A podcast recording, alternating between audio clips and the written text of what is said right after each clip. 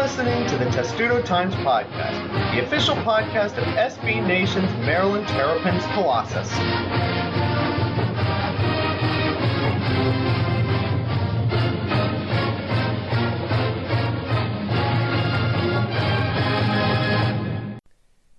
Welcome back to the Testudo Times Podcast, episode 160.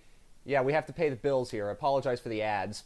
Well, it's because we've moved to a new service and we now can make money off this podcast. You realize for four years that I've been doing this show as your humble host, we haven't made a dime doing this. But now we can make a little money. We're all broke, either recent college graduates or still in the mode of recent college graduates because you've been unemployed for so long. That's been another running joke of this podcast is how unemployed I am. So uh, yeah, ads on the show. Hi, Thomas. Yeah, I mean it, it shouldn't be too crazy, but uh, yeah, it's you know it's part of something that we're you know we're part of an SB Nation sort of podcast network now. Um, we're gonna find out kind of along with you guys what that means, and uh, yeah, it should be fun. It means ads, and it means we get paid a little bit of money. I don't A little bit, like twelve can't really cents. say that there's a ton with the ads going on, but we will figure out as time goes on how that works. You only difference you're going to have to have with this is basically where you're listening to the show. We should be, if you were subscribed to us on SoundCloud, we should be able to have had transferred you over to Megaphone. If not, please send somebody a message and we'll get the kinks worked out, okay? So do not be uh, afraid of asking a question if something's having uh, an issue. We'll take care of that for you. Uh, second part of that is uh, Lamar's back. Hi, Lamar. What's up? I'm just trying to get spots by MeUndies. You know, Ah, yeah, I know. If you've listened to a podcast, it's probably them, or um, that's another good one that's always on podcasts. Squarespace. Squarespace. Squarespace. Yeah, Audible. Audible's another one because Amazon owns the world. Um, what's that mattress one? The mattresses. I can't remember, but free advertising for them too. Anyway, uh, while we spend a couple of times uh, too long talking about ad stuff, there's actually for June, it's going to be one of the busiest podcasts we've ever had. There's a lot of Maryland news, and we start Thomas with what we had been teasing for what, like three, four weeks. Maryland's going to hire an assistant coach. Maryland's going to hire an assistant coach, and they never did, but now they have. Former Michigan assistant DeAndre Haynes. He is not a name that we were hearing in the initial uh, talks, but it's one of those where it kind of fell into Maryland's lap because of what happened in Michigan, and they might have actually lucked into probably one of the better hires they could have made. Yeah, for sure. I mean, waiting kind of paid off for them. It was, you know, originally we were thinking, you know, some decent names. You know, Kenya Hunter's over, over at UConn, Kenny Johnson uh, at LaSalle now was at Louisville, um, Duane Simpkins, former Maryland point guard, been an assistant at George Mason.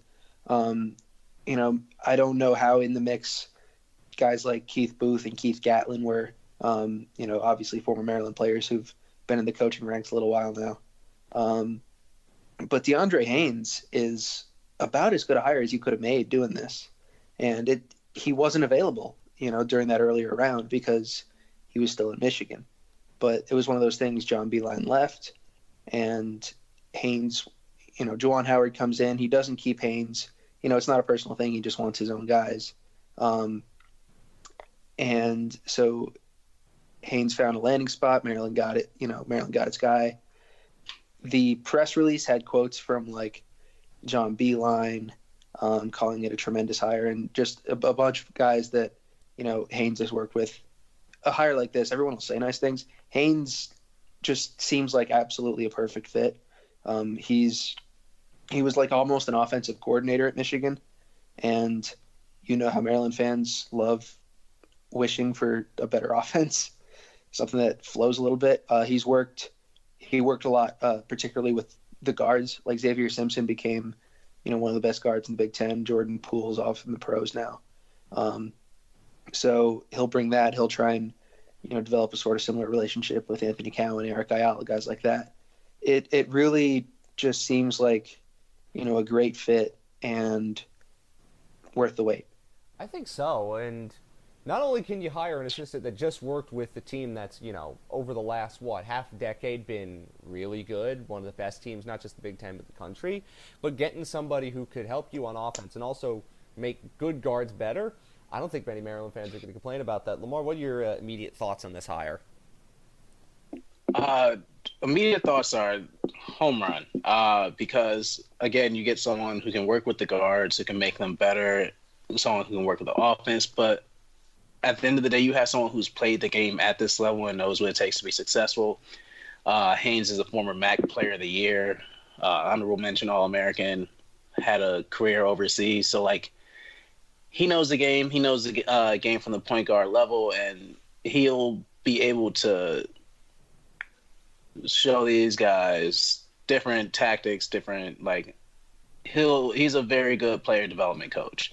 Uh, it's yet to be seen how impactful he'll be in recruiting, but when you have Bino Ranson uh, spearheading that, uh, you can afford to take uh, a assistant coach who's not as recruiting forward.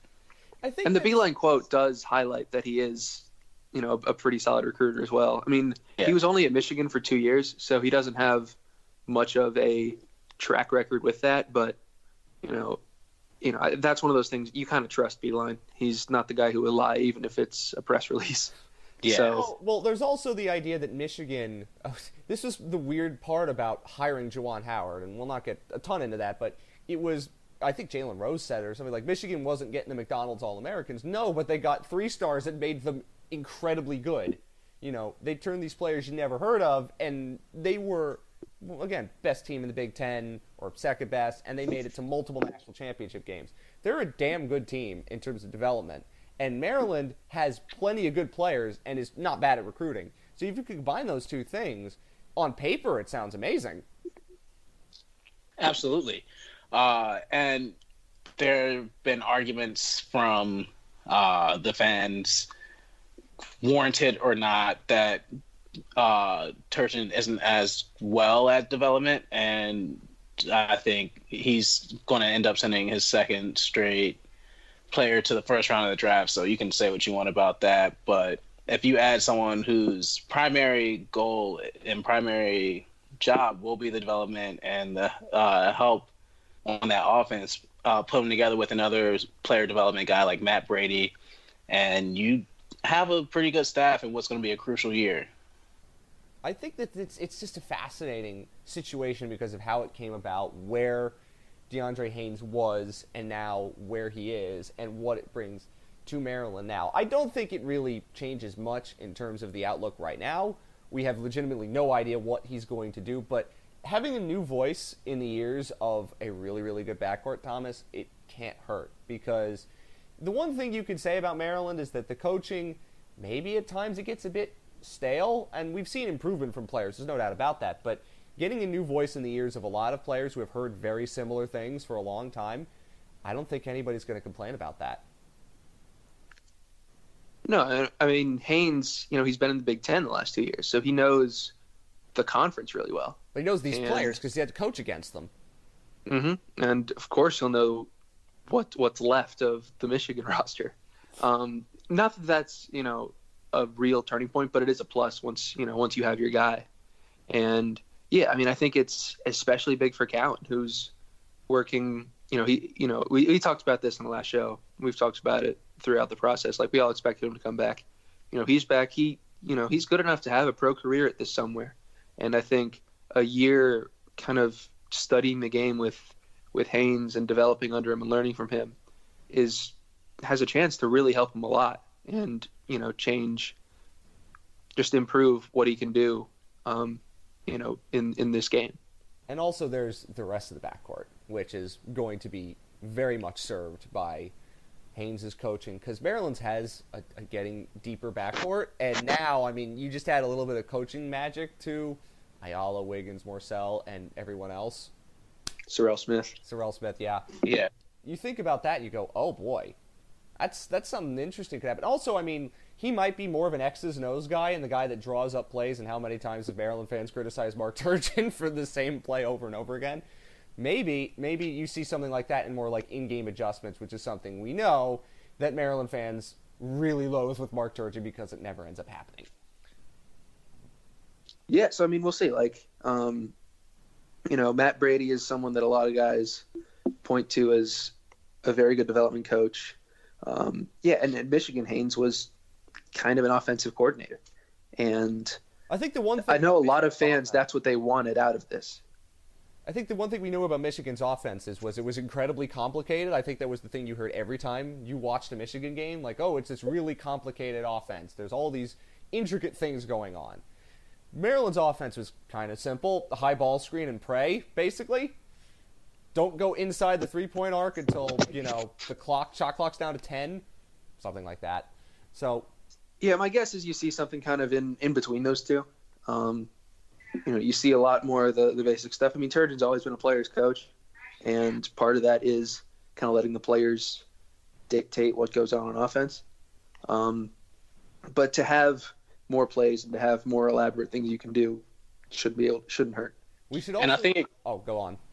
I think it goes back to a little. Uh, if you think of last year's team, it was very strong defensive team. That was clearly its best uh, facet of the game, and you bring back almost everybody except for Bruno, who is of course the anchor of that team. But you give Jalen Smith a chance to step up into that role and someone who can improve the offense and just even improve the end game offense, uh, offensive adjustments gives this team a whole new facet that Maryland fans have been waiting for. That could put them to the next level and could like it changes the outlook of this team a little bit. Not like to oversell it, but this is a really good hire. Well, hopefully it cuts down on the turnovers. Yeah. Hopefully it cuts that, down on the turnovers. That's probably the biggest thing.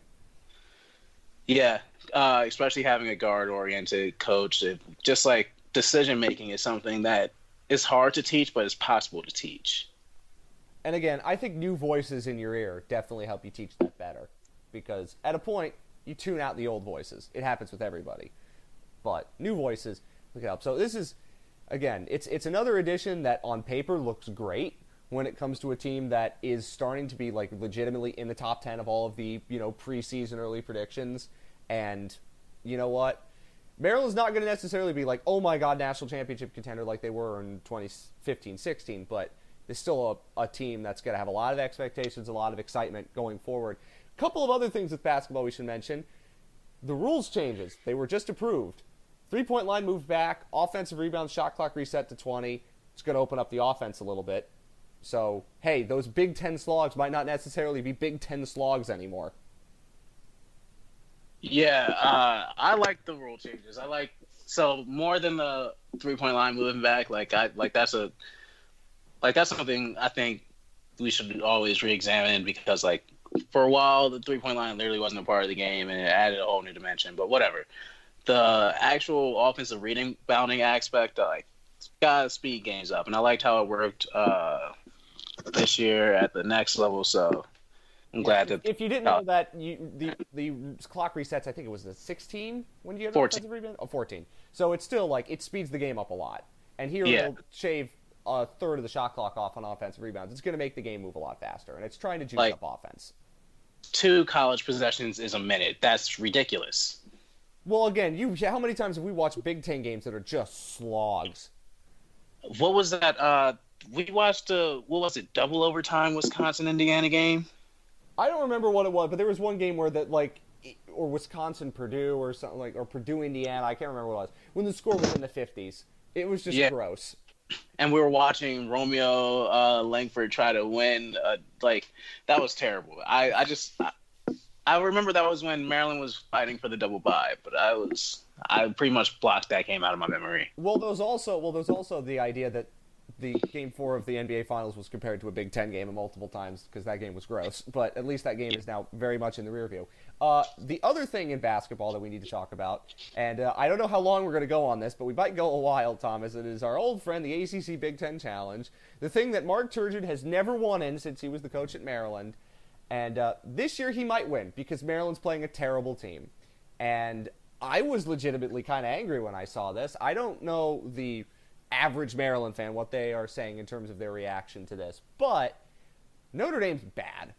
Notre Dame, if it wasn't for the fact that Virginia Tech just got a new coach and it's not exactly Buzz Williams who they hired, Notre Dame might not be in the tournament period next year. And Maryland's playing them. While Maryland's a top five projected team in the country based on where you look. It's bad.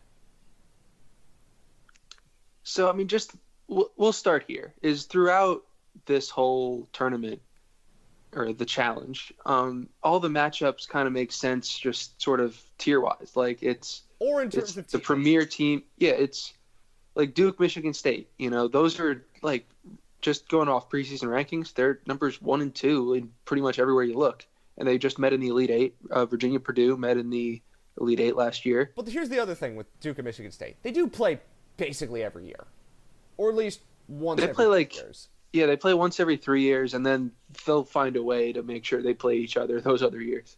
I mean, it's not bad, and Maryland will never play Duke in the ACC Big Ten Challenge until 10 years after Coach K's in the ground because, you know, things are stupid.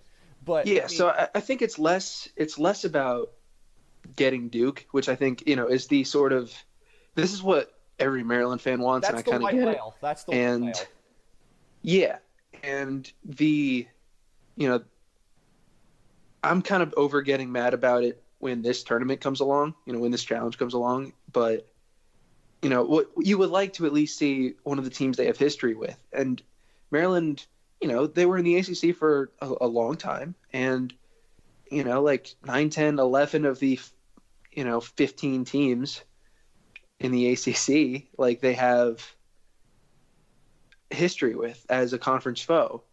And instead, so, you know, since they've been in the Big Ten, they've gotten UVA twice. They got UNC when they were one of the top teams in the country. The teams were like preseason top five, both of them. We didn't um, complain about that because that was No, good. but then the other years they've gotten Pittsburgh, Syracuse, and now Notre Dame, who we're not. who they just teams. didn't overlap with in the ACC at all. They, you know, Notre Dame played Maryland once when they were in the same conference, and then on top of that, it's that Notre Dame's coming off a last place finish. It's got a, you know, it's got a good track record. Mike Brey has done a lot of great things, and I imagine they'll be better next year. But just if you go down the list, everything either makes sense as a, you know, uh, from a prestige standpoint or from, you know, just a history standpoint. Like, why can't And Maryland? Maryland, Notre Dame just State? doesn't. Why can't Maryland play NC Like- State? Yeah, even teams like NC State, Wake Forest, like we've played Wake Forest in a secret scrimmage, but we haven't drawn them in the last what five ACC Big Ten challenges. Like it's soft at this point. Like you gotta like that's a soft schedule. Florida at. State. Like, at Flor- like Florida anyone. State, it's not a Miami, Eh, less Miami. But I mean, less like, Miami, but I'd take it. well, over Notre Dame, yes, Yeah, absolutely. I mean, they take Virginia Tech over over Notre Dame because Virginia Tech has more of an ACC team. You know, I remember when they were in the Big East, but they're less of that now. You know, Again, yeah. it's like well also i think it's not even just as much as it's notre dame it's maryland's playing a team that's that was bad and is not going to anywhere near be probably what their level is next year one of the games that i think everyone was talking about was louisville michigan right everyone thought oh michigan's going to be great louisville again projected top 10 team with chris mack however now that michigan's not fallen apart but is looking a lot different people are wondering oh maybe maryland could have played louisville now, while that still would have been, oh, Louisville's Big East team, Louisville's also projected to be, depending on where you look, top 10 preseason rankings. So that would have been a really good game. Just from a basketball perspective, it would have been a great test for Maryland, whether they host it or go on the road. I think maybe they gave them a bone by having them host another game as opposed to going on the road because they now hosted two straight games in the challenge. But again, it's not a good game. It's not a good game. Now, it is better than playing UMES or Mount St. Mary's or any of this other nonsense, but could have been a lot better. Now, I think we've mentioned their out of conference schedule before on this show, but we'll, we'll Thomas, let's recap it again in case people forgot. They're playing the Advocare Challenge, which is Orlando. That's Thanksgiving. Marquette's in that. They're not as good as they were supposed to be because of the Hausers. Um, I think Temple's in it. They don't have Fran Dunphy anymore. I think USC's in it. Harvard's in it. Harvard's a, a very good mid-major team. So not great, but not terrible. Obviously, they go to Seton Hall, which is going to be a really good game because Seton Hall is uh, projected to be the best team in the Big East, according to many. So I'm gonna stop you there, just because that's crazy. Like you remember, I don't know if you remember last year when uh Turgeon talked about how they set that up. Like they neither neither coach thought they were going to be good, so they were like, ah, yeah, we're young, uh, and now both are expected to be top ten, top fifteen going into the year. It's just crazy how things, how much a season changes things. Well, as long as they're playing teams that you know aren't scrubs. I mean, they're also playing Rhode Island and George Mason. So they're going to have a lot of home games, obviously, as Maryland often does. But they're going to play neutral site games. They haven't been in like a legit tournament, and that Niceville tournament doesn't count. I mean, that, that, remember the game that Maryland fans had to watch with no commentary on YouTube because they lost. Yes, I loved it because uh, it meant I didn't have to watch Maryland get their ass kicked by Penn State at home that day. Ah, that's true. Oh, I mean, That you were was in the there. We were we were all day. there. We No, I didn't- press box watching. I was at home on game. the. Uh, oh, you were at home. Yeah, yeah, yeah. Yeah, Yeah. So was I. We didn't make you come. yeah. That was that was amazing because I remember the stories we told on that podcast. Like all the Penn State writers are there; they're writing about the football game, and the Maryland writers are writing about basketball. it was absolutely hilarious. But I mean, like in terms of like a real legitimate like out of conference tournament like this, I don't think they've played in one in a while. So It has been a while. And I mean, the the teams we mentioned also in it: uh, Texas A and M, USC. Um, I said USC, but Texas A&M. yeah, they just Davidson. Williams. Davidson might be a really good team this year. Davidson Yeah. could be pretty good. and then Fairfield, Harvard, like Temple. Harvard is not it's going to be bad. Like, those I are mean, pretty good teams to fill out a field for this, and you'll get three games out of this, and it's it's it's better than what Maryland would get if it had to schedule its own games. i.e. last year or the year before. Yeah.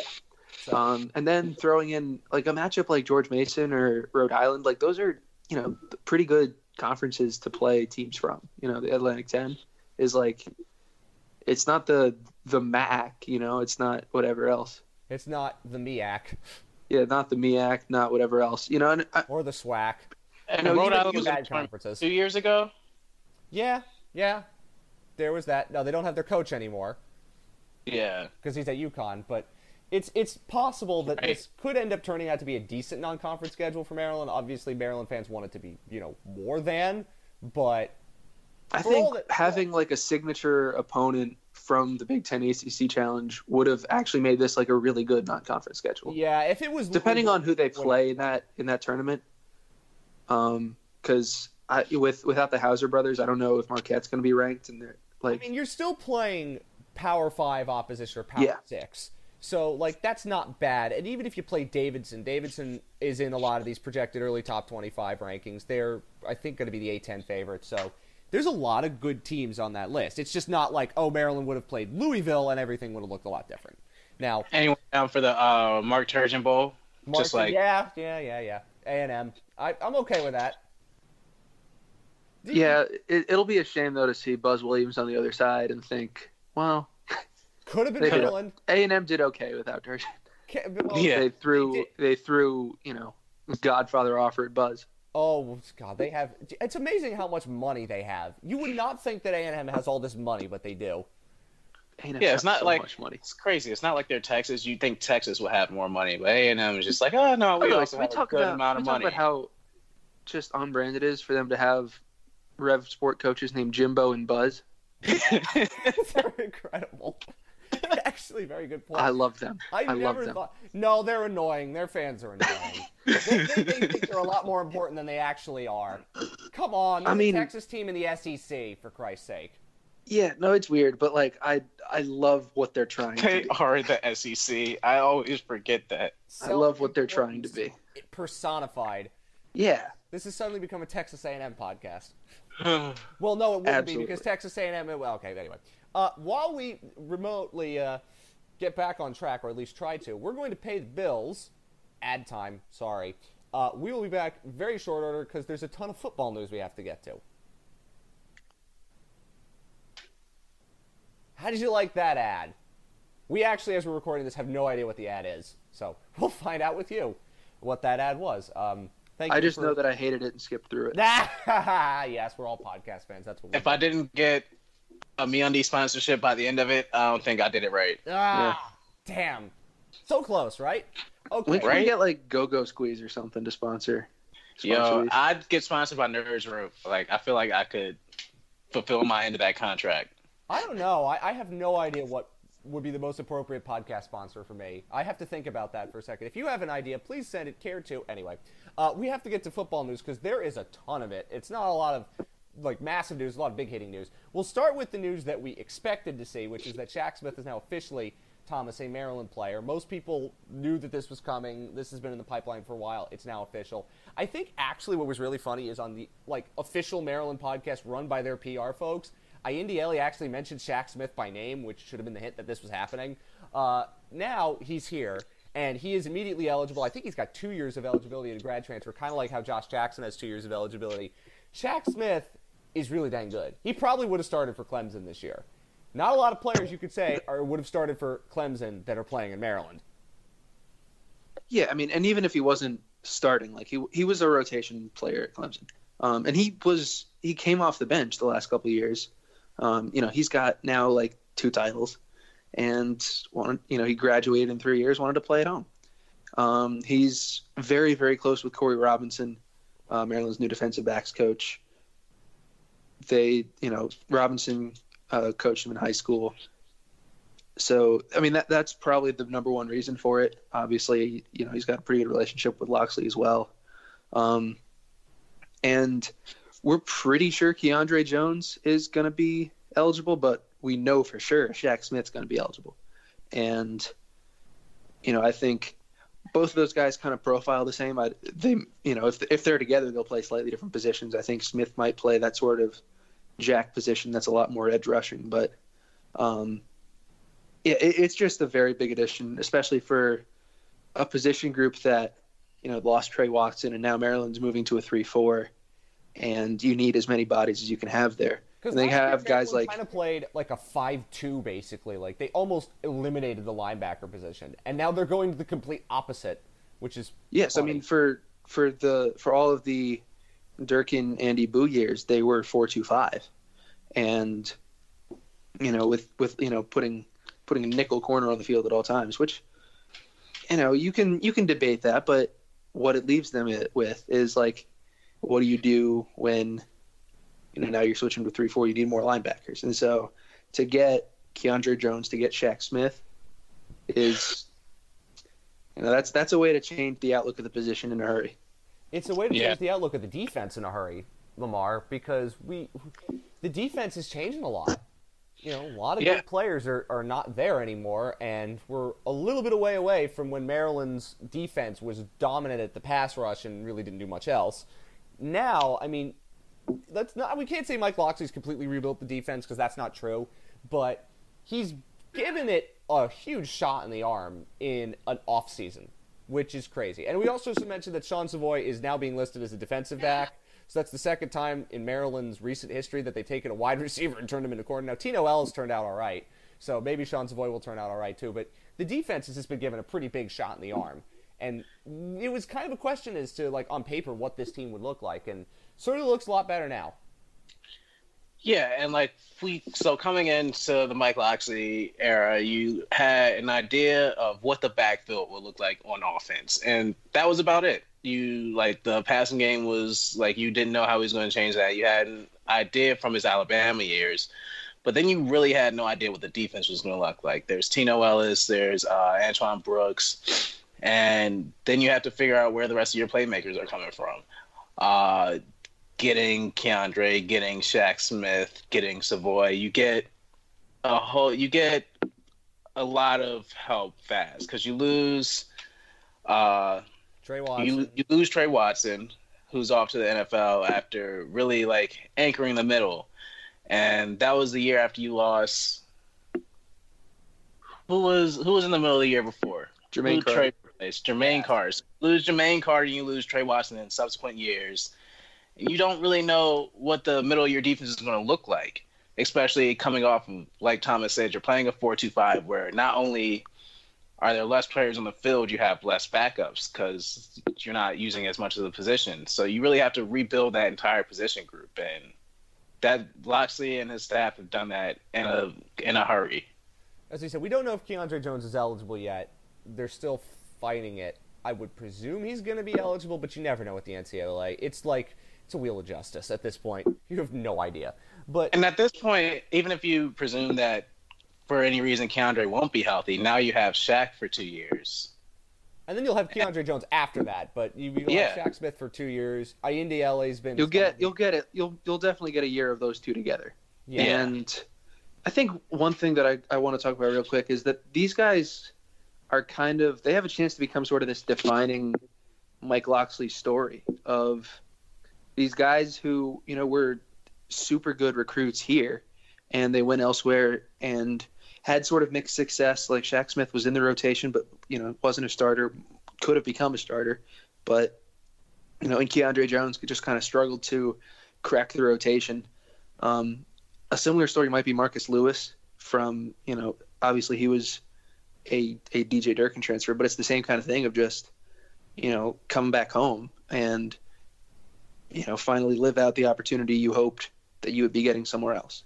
And if if these transfers work out for those guys, then that's something that Locksley's going to be able to point to to a lot of players, and especially as we see at least more publicly, you know, this sort of transfer world, you know, Locksley will be he'll be active. Oh, he's going to be incredibly active. Uh, I could make a soccer reference here, but I'm not going to because it would be too in. But you think about, you know, how he has all these connections in the area. We thought, oh, it's going to be for the recruiting classes coming out of high school. Well, yeah, it is, but it's almost as much now. There are plenty of guys who go to schools, don't succeed, and now because the transfer rule has been really liberalized, in spite of what some old white men want it to be, which is you have to sit out a year all the time, which is stupid. Uh, now they can come back and almost be immediate impact players for Maryland, and it, that's something that if Mike Locksley could pull to, it is I wouldn't say it's an inefficiency in the marketplace, but I would say it is a way for Maryland to get some ground back against teams that are going to recruit better than they are all the time because they have better name value than Maryland does.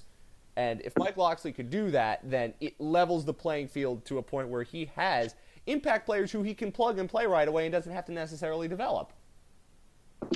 And he has, like, we talked about a lot, he has as much cl- like respect in this area as anyone else.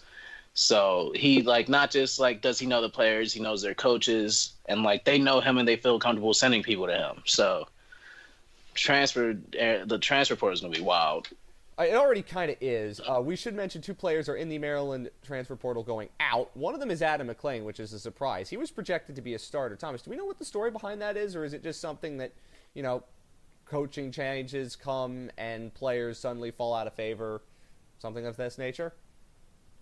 So I think um, I was under the impression because he was sort of a returning starter that because he played on the second team defense in the spring game, and so I was sort of under the impression that you know that was just kind of a an anomaly. Like Ch- Chig Okonkwo played with the second team offense, um, and he's you know was unquestionably like the best tight end they had there.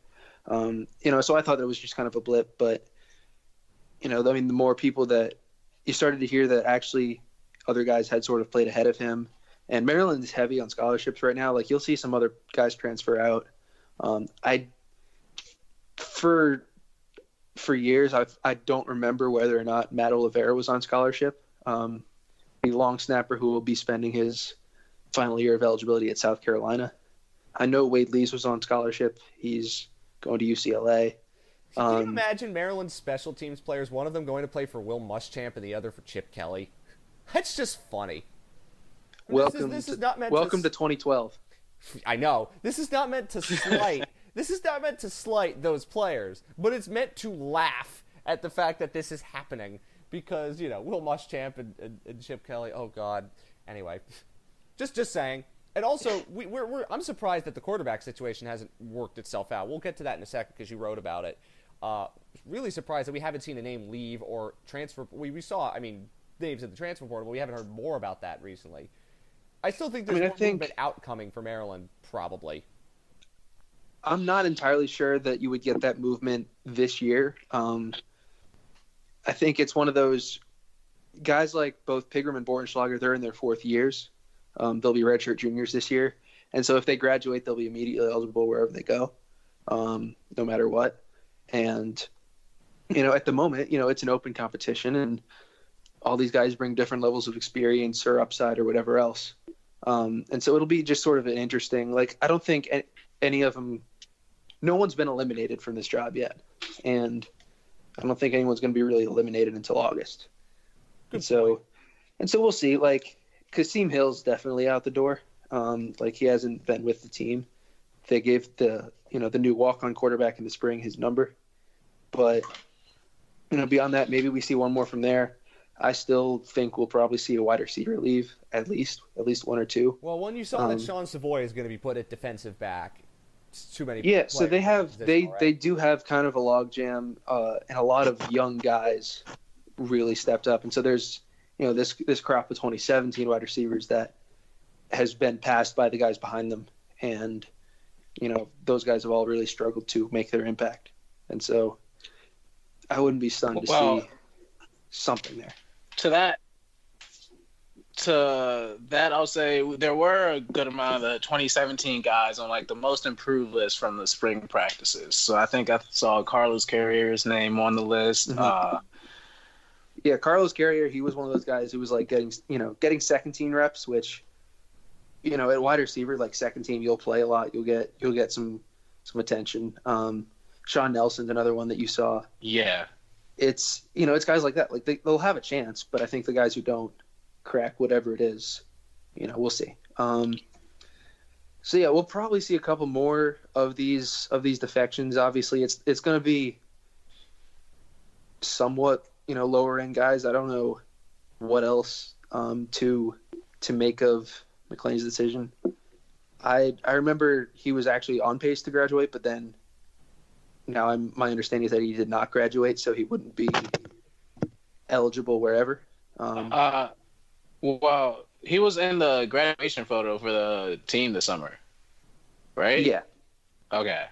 Actually, no, I don't think he was. I don't think he was. I know uh, Mbi Tanyi was, and a couple other defensive linemen. Osei Sane, but not not McLean. Okay. I have no idea. Been out of school for a while, and some of these things are hard to pay attention to. So there's a lot of movement still in and out, and I think that that's not going to necessarily settle itself immediately. But there's still a bit of a ways to go with that. Spring practice is uh, shed a little light on that, and but fall practice will obviously do a lot more. There are a couple of incoming players that we need to talk about uh, in terms of recruiting for 2020. They're more Maryland specials. They're three stars that have a lot of potential. Uh, Thomas, let's go into those right now. Yeah, so the first guy to commit, uh, named Santana Saunders, he was he was a camp offer. You know, they had their sort of big man camp, and he really impressed the staff and got an offer, and basically accepted it in a few hours. Um, you know, those kids like that, their their ratings will be low, but the coach will, you know, the coaches will always be very high on them. Um, a lot of those guys, like Ty Johnson, was a camp offer. He was a guy who, you know, from Maryland. He like he went to a really small school and then you know finally got his chance and got an offer and turned into one of Maryland's best running backs ever. Um, not saying that's what's going to happen here, but um, you know, so he is currently the lowest rated player in the class. I think his rating could rise. I think he's um, he's 6'5", 270, and that's you know a pretty good frame for a tackle, especially you know he'll have over a year before he gets to college, so he'll be able to put on uh, some muscle there. And then the the second commit, these were both last week, back to back days. Um, Rashad Battle, he's a cornerback. He's from uh, Fairburn, Georgia, um, but he is the now second highest rated member of the class behind linebacker Ruben Hippolyte. Um, he's a high three star, another guy that people think is actually underrated with that rating. Um, so Maryland's class right now is interesting. It's eight guys. It's currently, as I'm looking at this, number 41 in the country. The highest rating is about 8,700 on the composite, which, you know, relatively high three star.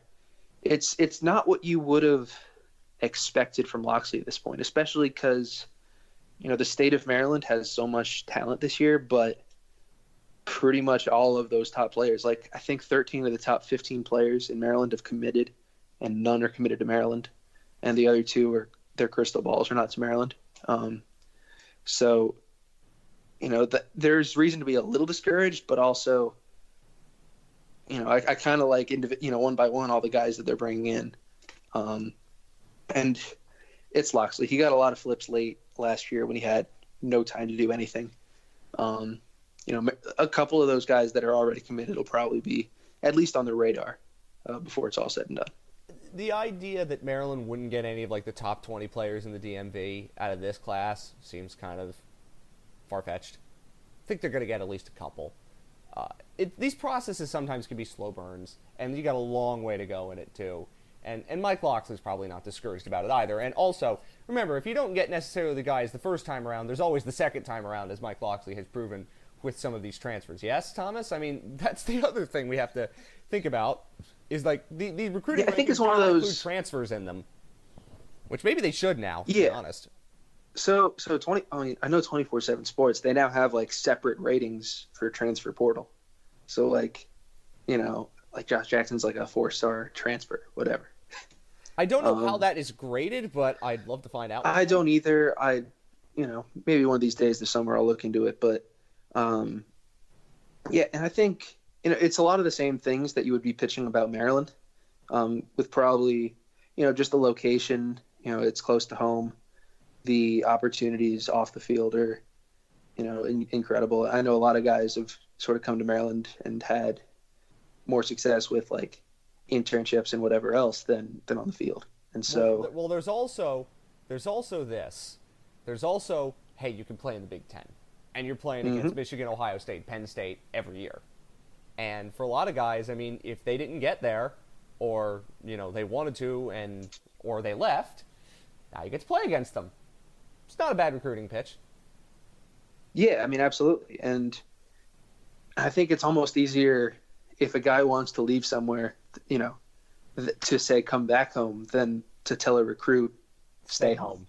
Because I mean, Like I think I think there's it's a little easier the second time. This is definitely true. I have gone through. We've all gone through when you go to college. You immediately, when you're a 17 year old, you think you know everything. You want to leave, and then you realize maybe not, but it comes later.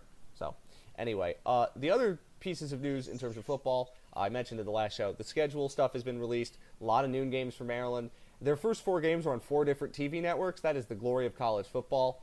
Uh, Howard's on BTN. Sa- Syracuse is going to be ESPN or ESPN2. then CBS Sports Network, our old friend for the Temple game, and then Friday night against Penn State was on is on FS1. So uh, that's that's a lot of fun. So Lamar, there's one other piece of football news we need to talk about, which is Mike Locksley's son Kai has been implicated in the law recently. He's now a quarterback at UTEP. It's been a struggle for him recently, and this is obviously not good news. You don't want to see this for anybody tangentially related to the Maryland program having issues like this, unfortunately. Yeah, uh, definitely a situation like that. Uh, you don't want to see, and it was uh, the initial charges were uh, DWI and marijuana possession, the latter, which is like not a thing if you're in a different state. Uh, but uh, he was also found with a uh, handgun, so hopefully this all resolves itself, and the family's fine. Absolutely. Uh, Thomas, did we miss any football news? I don't think so. oh, there is one other thing that we did miss. I do want to talk about this uh, because it was kind of an interesting recruiting story. Is there's one athlete, his name is escaping me at the moment, but he was Jordan, recruited- see where we're going with this. Yes. He was interested to Maryland football and basketball, but he's going to LSU. Insert your Will Wade jokes here. Yep, and insert your. Do you guys remember uh, there was a there was this recruit one time who was down to like two schools who played each other in a bowl game, and he was just like, "I'm just going to go who, to whoever wins this bowl game," and he did. So Yes. maybe this kid was like that with Maryland and LSU. Uh, Oh. Tremont Waters sealed his recruitment. That's rough. That sucks. That's brutal, man. If, if it's even true, I mean, that would if it was. I mean, it, it wouldn't be, but Yeah. however, yeah, you. I never thought of it like that. So, uh, well, my brain hurts now. I think about I don't I don't remember who that kid was or whatever, but I think about him a lot. I remember. I remember the situation. I don't remember who it was or what school he ended up choosing. That's that's funny. Okay, so that was just an interesting. I little just know that West Virginia was involved somehow. probably. Well, Yep. all that we know for this is that Mark Turgeon and Mike Locksley were both interested in recruiting this kid, uh, but he's gone to LSU. So you won't hear about him until the FBI implicates Will Wade even further. Anyway, uh, what else do we have on football? Is that it? I think that's it. I think that's pretty much it for for football. Um, we'll be, you know, on this site. We'll have a ton of stuff all summer. We've, you know, we, we started our state of the program series with football, and I just talked about, um, you know, where they're at, where, what they're trying to do. Like they've, you know, it's another new coach. This is their kind of fourth coach this decade, if you count 2010. Um, you know, they've hit the reset button a lot, and there's reasons to hope that that this time's different. I think. Um, as for this year's team, you know, we, we're ta- you know this week is quarterbacks week, and we'll you know we'll go go on down the positions, and some are more, um, you know, have more positive outlooks than others. Um, as far as other sports, the track and field season wrapped up with NCAA championships, and with that, the Maryland 2018-19 calendar year is, or you know, ac- you know, ac- athletic year is over. Um, I think the the one sort of real storyline to watch was Greg Thompson, the senior discus thrower, um, had really the best throw in the country this season, and was a real figured to be like a contender to win the national championship and finished 11th. Um, you know, second team All American. He finished second last year, so it's a bit of a downer to end what was still a really, really great season for him and a really good career. Um, you know, I've we've written about that program before. We'll talk about it later this summer in in, uh, in the state of the program series. It's a program that is is on the rise. Um, what you know, its ceiling. It's it's hard to say, but it's better now than it was a little bit ago. Well, we could also say that now that the 2010-19, uh, 2018-19 athletic year, I should say, is over. It ended with two national championships. Two national championships, a trip to the title game. Um, I had the idea a little bit, and we'll do this probably in the in the coming weeks. I think a few women's lacrosse awards are going to come out later this week, and so um, kind of after those awards are all settled, um, we will have some sort of best of sort of stuff that you know readers can vote on and do that. Um, I'm excited for that. We'll see. We'll see how it goes. It's trying something a little different, like just best of the year. It was a it was a crazy year in Maryland athletics, and uh, God wasn't You know- ever. Yeah. yeah, yeah. I mean, from the two championships to Two Uh, podcasts in a day on Halloween. A firing and a uh, new coach. I mean, yeah, I mean just just everything. Uh, okay, a couple of other things we want to mention briefly. MLB had their draft. Uh, a couple of Maryland players were drafted. A couple of their prospective incoming recruits were drafted. Don't know whether that means much for them, you know, leaving school or going pro already. Uh, Thomas, I barely pay attention to Major League Baseball draft because like 40 rounds of insanity. But uh, you can pick up on that. Well, uh, there, there's about ten picks of sanity, and then you kind of lose it. Like Listen, like I follow the NHL draft, and there's a lot of insanity there with people you've never Yeah. heard of playing for teams you've never heard of in third divisions in Finland. But the baseball draft is more insane. Just completely Yes. bananas. I mean, yeah, because it's like high school, college players together, and whatever else. Like all I'm just saying is that I, for one, welcome our new overlord, Adley Rutschman. Oh, And- of course you would say that. Yes, absolutely. Of course you would say. I don't know what kind of a I don't know what kind of a name that is. Like I don't know if that's a superstar's name, but we're gonna find out. Well, I would say that he's probably the best hitter on the Orioles now. Yep. Anyway, Well, okay, don't don't don't drag Trey Mancini like that. But anyway, I so would- so no, no, no. on the please. on the Maryland side, Hunter Parsons, uh, I believe he's a Met, um, 19th round. yeah, another Met, another pitcher the Mets can ruin. It'll take time. It'll take time for them Oh, to do it's- that. It's the Mets. It's They'll get him all the way through the ruins. system. They'll get him all the way through the system. He'll get he'll be he'll really be promising, and that's when they ruin him. That's that's how the Mets work. Rumble Ponies, baby. I hope he gets that high. Let's Oh, do it. That would be great. um, AJ Lee to the Houston Astros. Um, that's the that's the organization that drafted Marty Costas twice, and that's that's where Marty is now. Um, so reunited with former teammate there. Uh, three commits were drafted late. There were a few guys who, um, you know, received sort of high round grades before the draft, but one of the weirder parts of that draft is that like high school players, if they slip past a certain point, people just expect them to fulfill their college commitment and then stay away from them and then draft them in like the 30th round. So it's it's just a lot of like weird stuff there. But Maryland's had three commits drafted, but all were drafted late. Um, if I had to guess, I think really all three have a pretty good chance to um, come to college. Did Mike Shawaryn also get called up by the Red Sox? Mike Shawaryn got called up by the Red Sox. Uh, Brandon Lowe was almost the first batter he faced. Uh, he made the last out the previous inning. Um, Shawaryn pitched twice over the weekend. He was pretty good. I think four innings allowed just one run. Um, he hit Brandon Lowe with a pitch. That's funny. Yeah, so that's uh, that's some Terp on Terp violence there. Ah, great. That's that's that's funny. Uh, it's the most I've ever thought about the Red Sox in recent years, really, outside of the World Series. Yeah, I was about to say like, were you just like in a hole? I mean, outside of the World Series, I don't really think of the Red Sox that much. You know, because Boston teams win everything, so I try not to think about that all that often. Mhm. Particularly since another one's probably going to win one. We're recording this Tuesday, so the next day they're probably going to win one again. Uh, final Uh-huh. piece of news on the longest June podcast in the history of Maryland sports: the Big Ten's going to have a new commissioner. Jim Delaney is going to leave us after having bringing Maryland into the conference and giving them a boatload of money they can't actually use. Now they have a new commissioner. Yeah, and so it's Kevin Warren is a pretty interesting hire. Uh, for number one, he's the first African American commissioner in any Power Five conference, like ever, and that's pretty noteworthy. He Somehow comes that from surprise me. No, I mean, this is one of those things where it's like everyone who does this, everyone who gets promoted to this has been like sort of in, you know, the hierarchy and the bureaucracy forever. And, you know, Kevin Warren was the chief operating officer of the Minnesota Vikings for like 14 years, 15 years. Um, did a lot of great stuff with them. Pretty much everyone who reported on this hire had really, really positive things to say and thinks it's a really good hire. He's, you know, he's a bit of an outsider, so it'll be somewhat of an adjustment, but I think, um, you know, he brings a lot of qualifications, and it seemed from his press conference like he's, you know, at least a likable person, and we'll see what kind of ideas he can he can bring to the table going forward. The thing you will note when you see a new commissioner is how much money does this means Maryland is going to get in TV deals? Because basically, the job of a major conference commissioner at this point is expansion and or TV deals.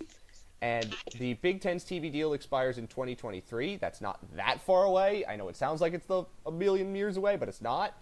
Uh, and also, it comes into like how is Maryland going to get some of the TV payments that they haven't been getting, and how all those things are structured. And of course, there's a lot of other conferencey things that go on that are less noted, but the TV money's the biggest thing. So, anyway, we'll see where that plays out. I think, as Thomas, we now end the longest podcast in the history of Maryland sports in June.